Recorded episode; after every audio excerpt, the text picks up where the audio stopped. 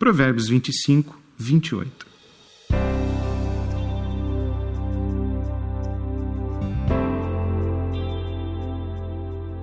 Quem não tem domínio próprio é como uma cidade sem muros. Associamos a falta de domínio próprio às pessoas pavio curto e cabeça quente. Nós imaginamos que as pessoas que se irritam facilmente e têm constantes ataques de fúria são perigosas e ameaçam a segurança e, inclusive, até mesmo a, a integridade física de quem está por perto. E isso é verdade, mas não é toda a verdade. As pessoas que não têm domínio próprio, isto é, que são incapazes de controlar os seus impulsos, são na verdade uma ameaça a si mesmas. Elas são como cidades sem muro, sem defesa, totalmente vulneráveis e suscetíveis aos ataques de salteadores e invasores.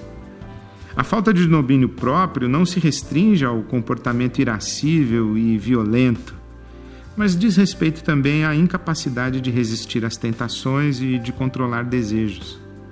Quem não tem domínio próprio é facilmente seduzido, é presa fácil de todo tipo de influência e acaba sendo manipulado ou manipulada por espertalhões e falsos amigos ou amigas. Na falta da força para dizer não ao ilícito, elas, essas pessoas que não têm domínio próprio, acabam dizendo sim para aquilo que resulta em prejuízos e penalidades contra si mesmas. Né? Tem muita gente pagando dívidas que não eram suas e ou poderiam ter sido evitadas com um simples não. Geralmente definimos liberdade como a possibilidade de fazer o que queremos. Livre é quem faz o que quer. O domínio próprio mostra o outro lado da liberdade, a capacidade de não fazer o que não quer ou o que não deve.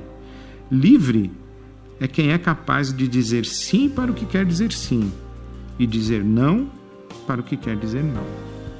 Esse é mais um provérbio sobre viver, porque viver é mais que sobreviver.